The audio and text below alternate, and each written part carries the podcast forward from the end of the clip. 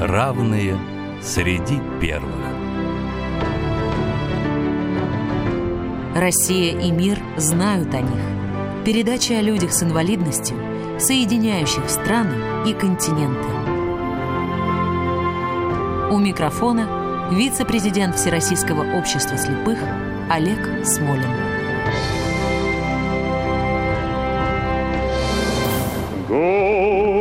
Над вольной Невой,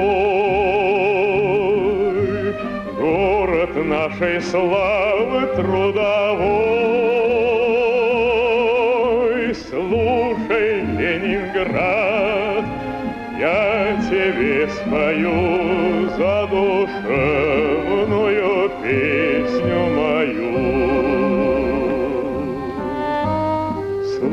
Здравствуйте. В год 75-летия Великой Победы советского народа над фашизмом мы будем чаще, чем когда-либо, обращаться к роли и вкладу, которые внесли в нашу победу люди с инвалидностью. Здесь проходила, друзья, Юность комсомольская моя.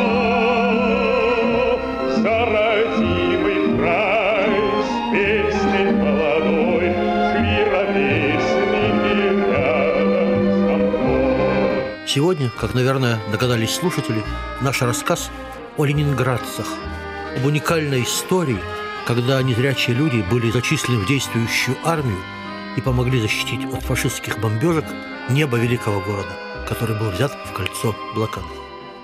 Об этом мы будем говорить сегодня с нашим гостем. Это Светлана Феликсовна Суворова, наш традиционный гость, руководитель интернет-проекта «Победившая судьбу». Здравствуйте, Светлана. Здравствуйте, Олег Николаевич. Здравствуйте, уважаемые радиослушатели. Светлана, позволю себе личный вопрос. В вашей семье есть, были блокадники? Я родилась в Ленинграде, поэтому та часть моей семьи, это семья моей матери, блокадники все. У меня прадедушка умер в блокаду, похоронен на Лахтинском кладбище. Поляк по национальности, человек, который проводил в Питере первые линии электрических трамваев. У меня бабушка была в Ленинграде, пережила первый год блокады. После эвакуации по дороге жизни, чуть отъевшись, увидев все, что происходило в городе, она ушла на фронт добровольцем, дошла до Берлина, расписалась на стенах Рейхстага. Была фронтовой медсестрой. А дед защищал город, получил орден Красной Звезды, между прочим, именно за защиту Ленинграда. И прошел всю войну и дошел до Германии. Ну что ж, я добавлю к этому, что в моей семье тоже есть блокадница. Это мама моей любимой женщины. И по совместительству жены эвакуирована из Ленинграда по дороге жизни с серьезными признаками дистрофии. Слава богу, осталась живой. И всю жизнь работала в школе, учила незрячих детей. Но вернемся к теме нашей программы и начнем с короткой исторической справки о том, что такое блокада Ленинграда и как она возникла. Летом 1941 года на Ленинград шла группа армий «Север» общей численностью 500 тысяч человек под командованием генерала-фельдмаршала фон Лейба. Ему поручалось уничтожить части Красной армии, расположенные в Прибалтике, развить наступление, захватить все военно-морские базы на Балтийском море и к 21 июля овладеть Ленинградом. 9 июля был занят Псков. 10 июля немецкие танки прорвали фронт и пошли на Лугу. До Ленинграда оставалось 180 километров. 21 августа немцы заняли станцию Чудово, перерезали Октябрьскую железную дорогу и через 8 дней овладели Тосно. 30 августа пал крупный железнодорожный узел МГА. Последняя железная дорога, соединяющая Ленинград со страной, оказалась в руках немцев. 8 сентября 1941 года гитлеровцы захватили у истока Невы город Шлиссельбург, окружив Ленинград с суши. Началась 871-дневная блокада Ленинграда. В тот же день, в 18 часов 55 минут, на Ленинград обрушился невиданный ранее по ударной мощи налет вражеской авиации. Только за один заход бомбардировщиков на город было сброшено 6327 зажигательных бомб. Черные клубы дыма от 178 пожаров потянулись к небу. Светлана, скажите, пожалуйста, каково было положение в блокадном Ленинграде? Сколько оказалось людей в этой блокаде? И были ли среди них люди с инвалидностью? На момент установления блокады в городе находилось 2,5 миллиона человек, в том числе 400 тысяч детей. Всех маленьких ленинградцев эвакуировать не удалось. Часть из них выехала из города, часть погибла по дороге в эвакуацию, а часть пришлось вернуть в город, потому что те места, через которые проходила железная дорога, по которой их эвакуировали, или автодороги, они были мгновенно, очень быстро, быстро, быстро занимались немецко-фашистскими войсками. Поэтому почти полмиллиона детей было. А инвалидов по зрению осталось всего около 300 человек. В основном это те, кто сами не захотели уезжать.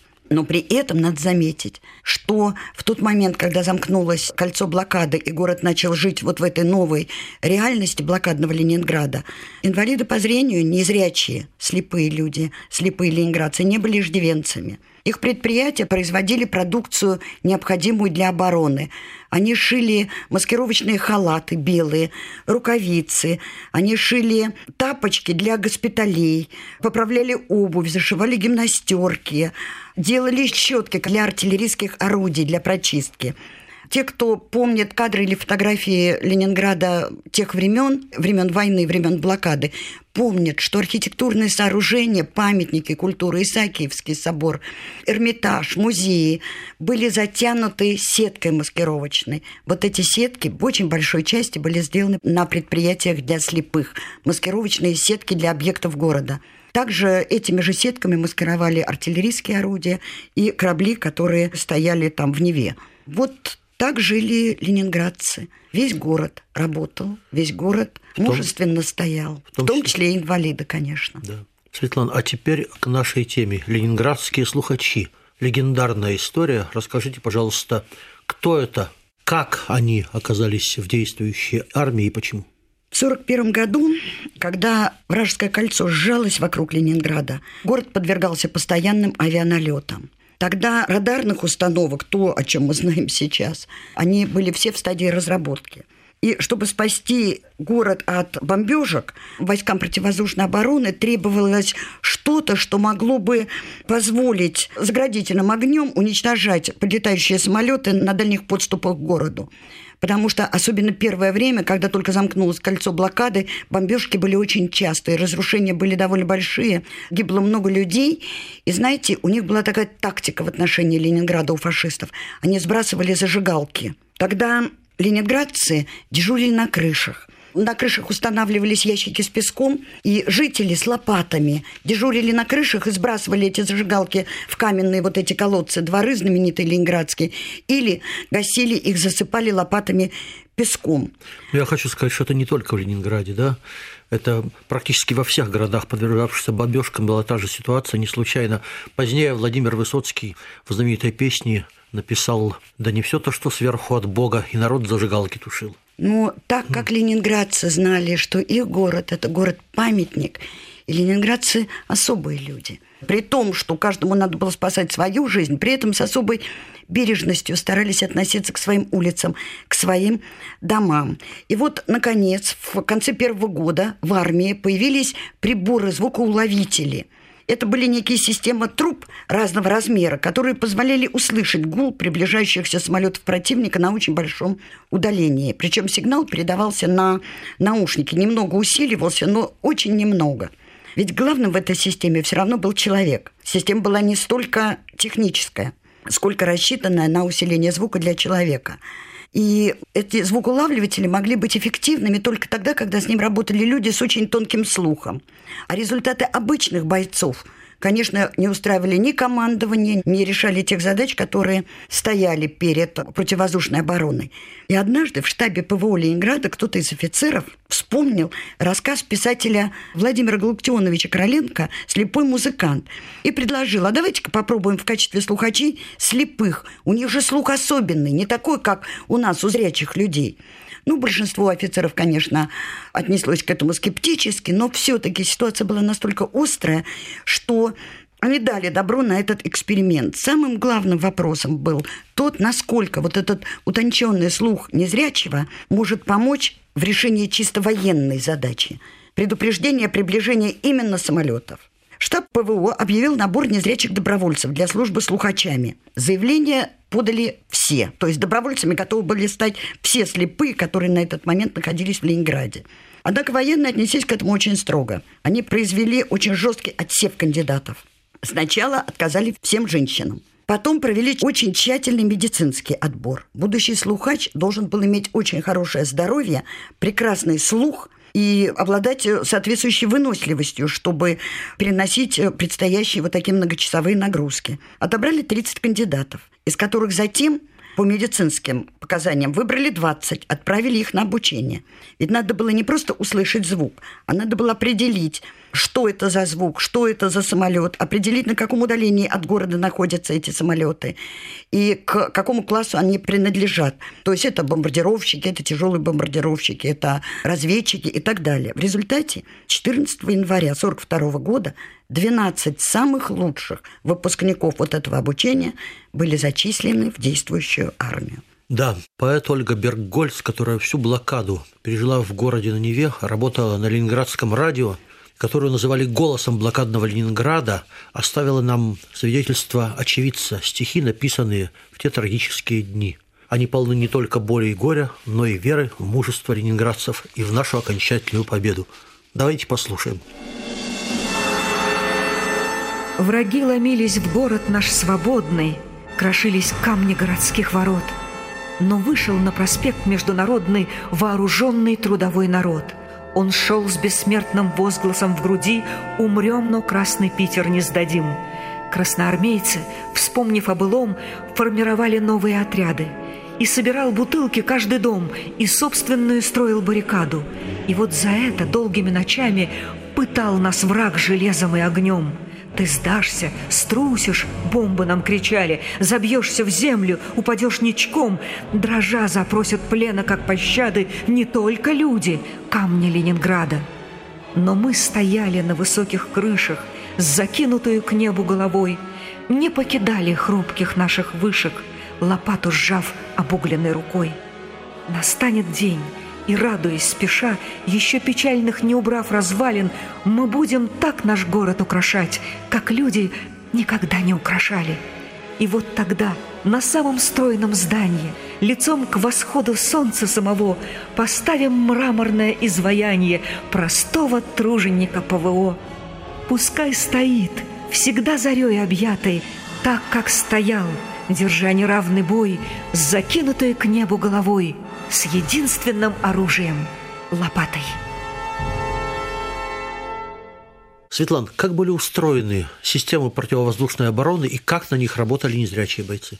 Звукоулавливатель состоял из такой целой системы труб разного диаметра. Причем некоторые из них были очень большими. По виду, ну, чтобы наши радиослушатели могли это представить, можно представить себе колокольчик граммофона – старинного, только они были намного больше и намного более такие четкие, крупные и четкие.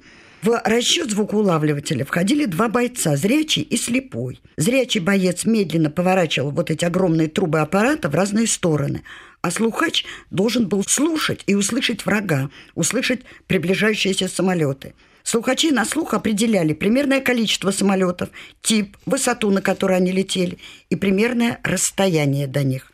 Благодаря этому за короткое время бомбардировщики фашистов научились обнаруживать за несколько десятков километров от Ленинграда. Зенитчики ПВО получили возможность, имея вот эту информацию, достойно встретить врага на дальних подступах к городу. И от бомбежек и пожаров были спасены десятки тысяч жизней ленинградцев. Но это была очень тяжелая работа, тяжелая боевая военная работа. Давайте послушаем, как описывает работу незрячих слухачей писатель Семен Бытовой в повести «Ленинградская баллада». Повесть была опубликована в журнале «Звезда» в 1974 году. Сняв свои шапки-ушанки и надев кожаные шлемы, закрывавшие почти все лицо, слухачи откинулись на спинку сиденья и, упираясь затылком в обтянутые гладкой кожей подголовники, принялись крутить маховички, отчего медленно и настороженно стали поворачиваться рупоры. В воздухе полно было различных звуков, создававших сплошной шум. К нему время от времени примешивалась то отдаленная пулеметная дробь, то свист снаряда или густой шлепающий разрыв мины. Такой поиск в воздухе длился по много часов подряд, а то и всю ночь. И все это время надо было поворачивать рупоры и держать в одном положении голову. От напряжения начинало страшно ломить в висках, а шейные позвонки, казалось, вот-вот хрустнут. Требовалось невероятное усилие, собранность, выдержка, чтобы выслушивать небо, где в любую минуту мог возникнуть подозрительный звук. Светлана, теперь давайте расскажем, как сложилась судьба и жизнь наших героев во время ведения боевой службы. Их судьба сложилась по-разному. Один из тех, кто берег город, Аверкий Артемьевич Никонов, прослуживший полтора месяца в районе Колпина, получил смертельное ранение на боевом посту. Он служил всего полтора месяца и был убит. В этом же бою получил контузию, отказался покидать свой пост Федор Петрович Борейко. После боя он попал в госпиталь, и его дальнейшая судьба нам неизвестна. Несколько бойцов были в разное время демобилизованы по состоянию здоровья. Сказалось неимоверное вот такое напряжение и недоедание, холод и голод этих дней. Не надо думать о том, что защитники города могли там наесться досыта. Да, их паёк был больше, да, они получали горячую пищу в казарме. Но, как вы понимаете, кормить досыта никто не мог людей в блокадном городе. Василий Иванович Цыпленков, закончивший до войны юрфак Ленинградского университета и работающий юрисконсультом на заводе «Красный треугольник», летом 42 года был демобилизован по состоянию здоровья, остался в Ленинграде, умер от дистрофии. Неизвестна судьба еще двух демобилизованных по состоянию здоровья, оставшихся в Ленинграде бойцов Петра Николаевича Борисова и Павла Петровича Петрова. Константин Андрианович Михайлов, 10 -го года рождения, который служил в 351-й роте зенитно-артиллерийского полка, в июле 42 -го года с взрывной волной был сброшен с орудий, получил тяжелую контузию. По состоянию здоровья он был демобилизован, эвакуирован в Лагутскую область. У других судьбы сложились иначе. Игорь Антонович Заикин, который в 1940 году перед войной закончил исторический факультет Ленинградского университета, до 1944 года служил в 351-м зенитно-артиллерийском полку. Он был награжден медалями за победу над Германией в Великой Отечественной войне, за оборону Ленинграда, за доблестный труд в Великой Отечественной войне и многими другими. Еще один боец, Яков Львович Зобин, который был до войны студентом Ленинградского университета, прослужил в действующей армии с января 42 года до 20 июня 45 года, то есть всю войну прошел. Закончил войну и фрейтором, имел благодарности от командования, был награжден медалями за боевые заслуги, за оборону Ленинграда, за победу над Германией в Великой Отечественной войне. Еще один, о нем всегда очень много рассказывали, наиболее яркий такой человек, веселый, шумный, компанейский, Алексей Федорович Бойко. Он всю жизнь прослужил в третьей прожекторной роте 189-го зенитно-артиллерийского полка. Получил звание ефрейтор, был награжден двумя медалями за боевые заслуги. Медалями за оборону Ленинграда, за победу над Германией в Великой Отечественной войне. Демобилизовался 27 июня 1945 года. В декабре 1943 года правительство учредило медаль за оборону Ленинграда. В 1943 году ее начали вручать защитникам города на Неве. Например, когда мою маму привезли в Ленинград из эвакуации, оказалось, что половина класса, в который она пришла, имела медаль за оборону Ленинграда. Дети. Вот за дежурство, за зажигалки, за помощь людям, за участие в обороне. Были награждены и воины-слухачи. Они очень гордились этой медалью, как все ленинградцы, имеющие эту награду. Как и герои нашей программы, Ольга Берггольц, голос блокадного Ленинграда, была награждена этой самой медалью за оборону Ленинграда. Давайте послушаем, как она рассказывает об этом. Осада длится, тяжкая осада, невиданная ни в одной войне. Медаль за оборону Ленинграда сегодня Родина вручает мне – не ради славы, почести, награды я здесь жила и все могла снести. Медаль за оборону Ленинграда со мной, как память моего пути. Ревнивая, безжалостная память, и если вдруг согнет меня печаль, я до тебя тогда коснусь руками, медаль моя, солдатская медаль. Я вспомню все — и выпрямлюсь как надо, чтоб стать еще упрямее и сильней, взывая же чаще к памяти моей медаль за оборону Ленинграда. Война еще идет, еще осада, и как оружие новое в войне сегодня Родина вручила мне медаль за оборону Ленинграда. Не могу не сказать одну вещь. Несколько лет назад один популярный либеральный канал спрашивал своих зрителей, а не следовало ли бы нам сдать Ленинград фашистам, чтобы сохранить людей и его прекрасные исторические здания. Это вызвало массовое возмущение ветеранов и не только ветеранов. Я думаю, что если бы такой же вопрос был задан в блокадном Ленинграде, судьба задающих была бы незавидной. В этом разница в мировоззрении, мироощущении. Французы легко сдали Париж, чтобы сохранить его красоты. Ленинградцы умирали для того, чтобы не сдать город врагу. Светлана, что известно о судьбе наших героев после окончания Великой Отечественной войны? Вот сейчас некоторые там средства массовой информации, отдельные люди пишут, что вот о незрячих героях обороны Ленинграда после войны поспешили забыть. Но это совершенно неправда. Просто вот отдать должное всем героям Великой Отечественной, лежащая в руинах страна, когда эти герои начали приходить с фронта, просто не могла. Нужно было восстанавливать хозяйство, нужно было восстанавливать мирную жизнь. Чем и занялись и те, кто пережил войну и работал в тылу, и те, кто возвращался с фронта из боевых действий. Если говорить о наших героях, к сожалению, судьбы всех нам неизвестны. Однако то, что нам известно, наверное, будет интересно рассказать. Иван Филиппович Скробот, до войны закончивший Ленинградский музыкальный техникум имени Фрунзе и руководивший одним из лучших в Питере духовых оркестров, служил слухачом в 189-м зенитно-артиллерийском полку в районе станции Девяткина. С его помощью были сбиты два вражеских самолета. Он получил на боевом посту тяжелую контузию, был демобилизован, выжил – вылечился. И после войны, что он делал после войны? Он снова руководил своим замечательным духовым оркестром и радовал ленинградцев и помогал им восстанавливать родной город. Гаврил Федорович Серебренников. Он имел абсолютный слух, кстати, был одним из самых старших слухачей. До войны он работал на фабрике, производящей пианино и фортепиано «Красный Октябрь». После войны вернулся к любимому делу и проработал мастером-настройщиком музыкальных инструментов до 1960 года.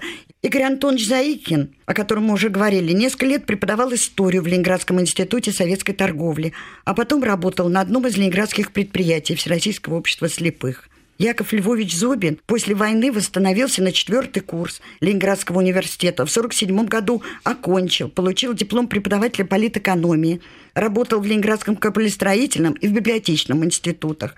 А в 50-е годы по состоянию здоровья вынужден был оставить преподавание и перейти на работу в одно из учебно-производственных предприятий ВОСа. Якова Львовича не стало в 1973 году.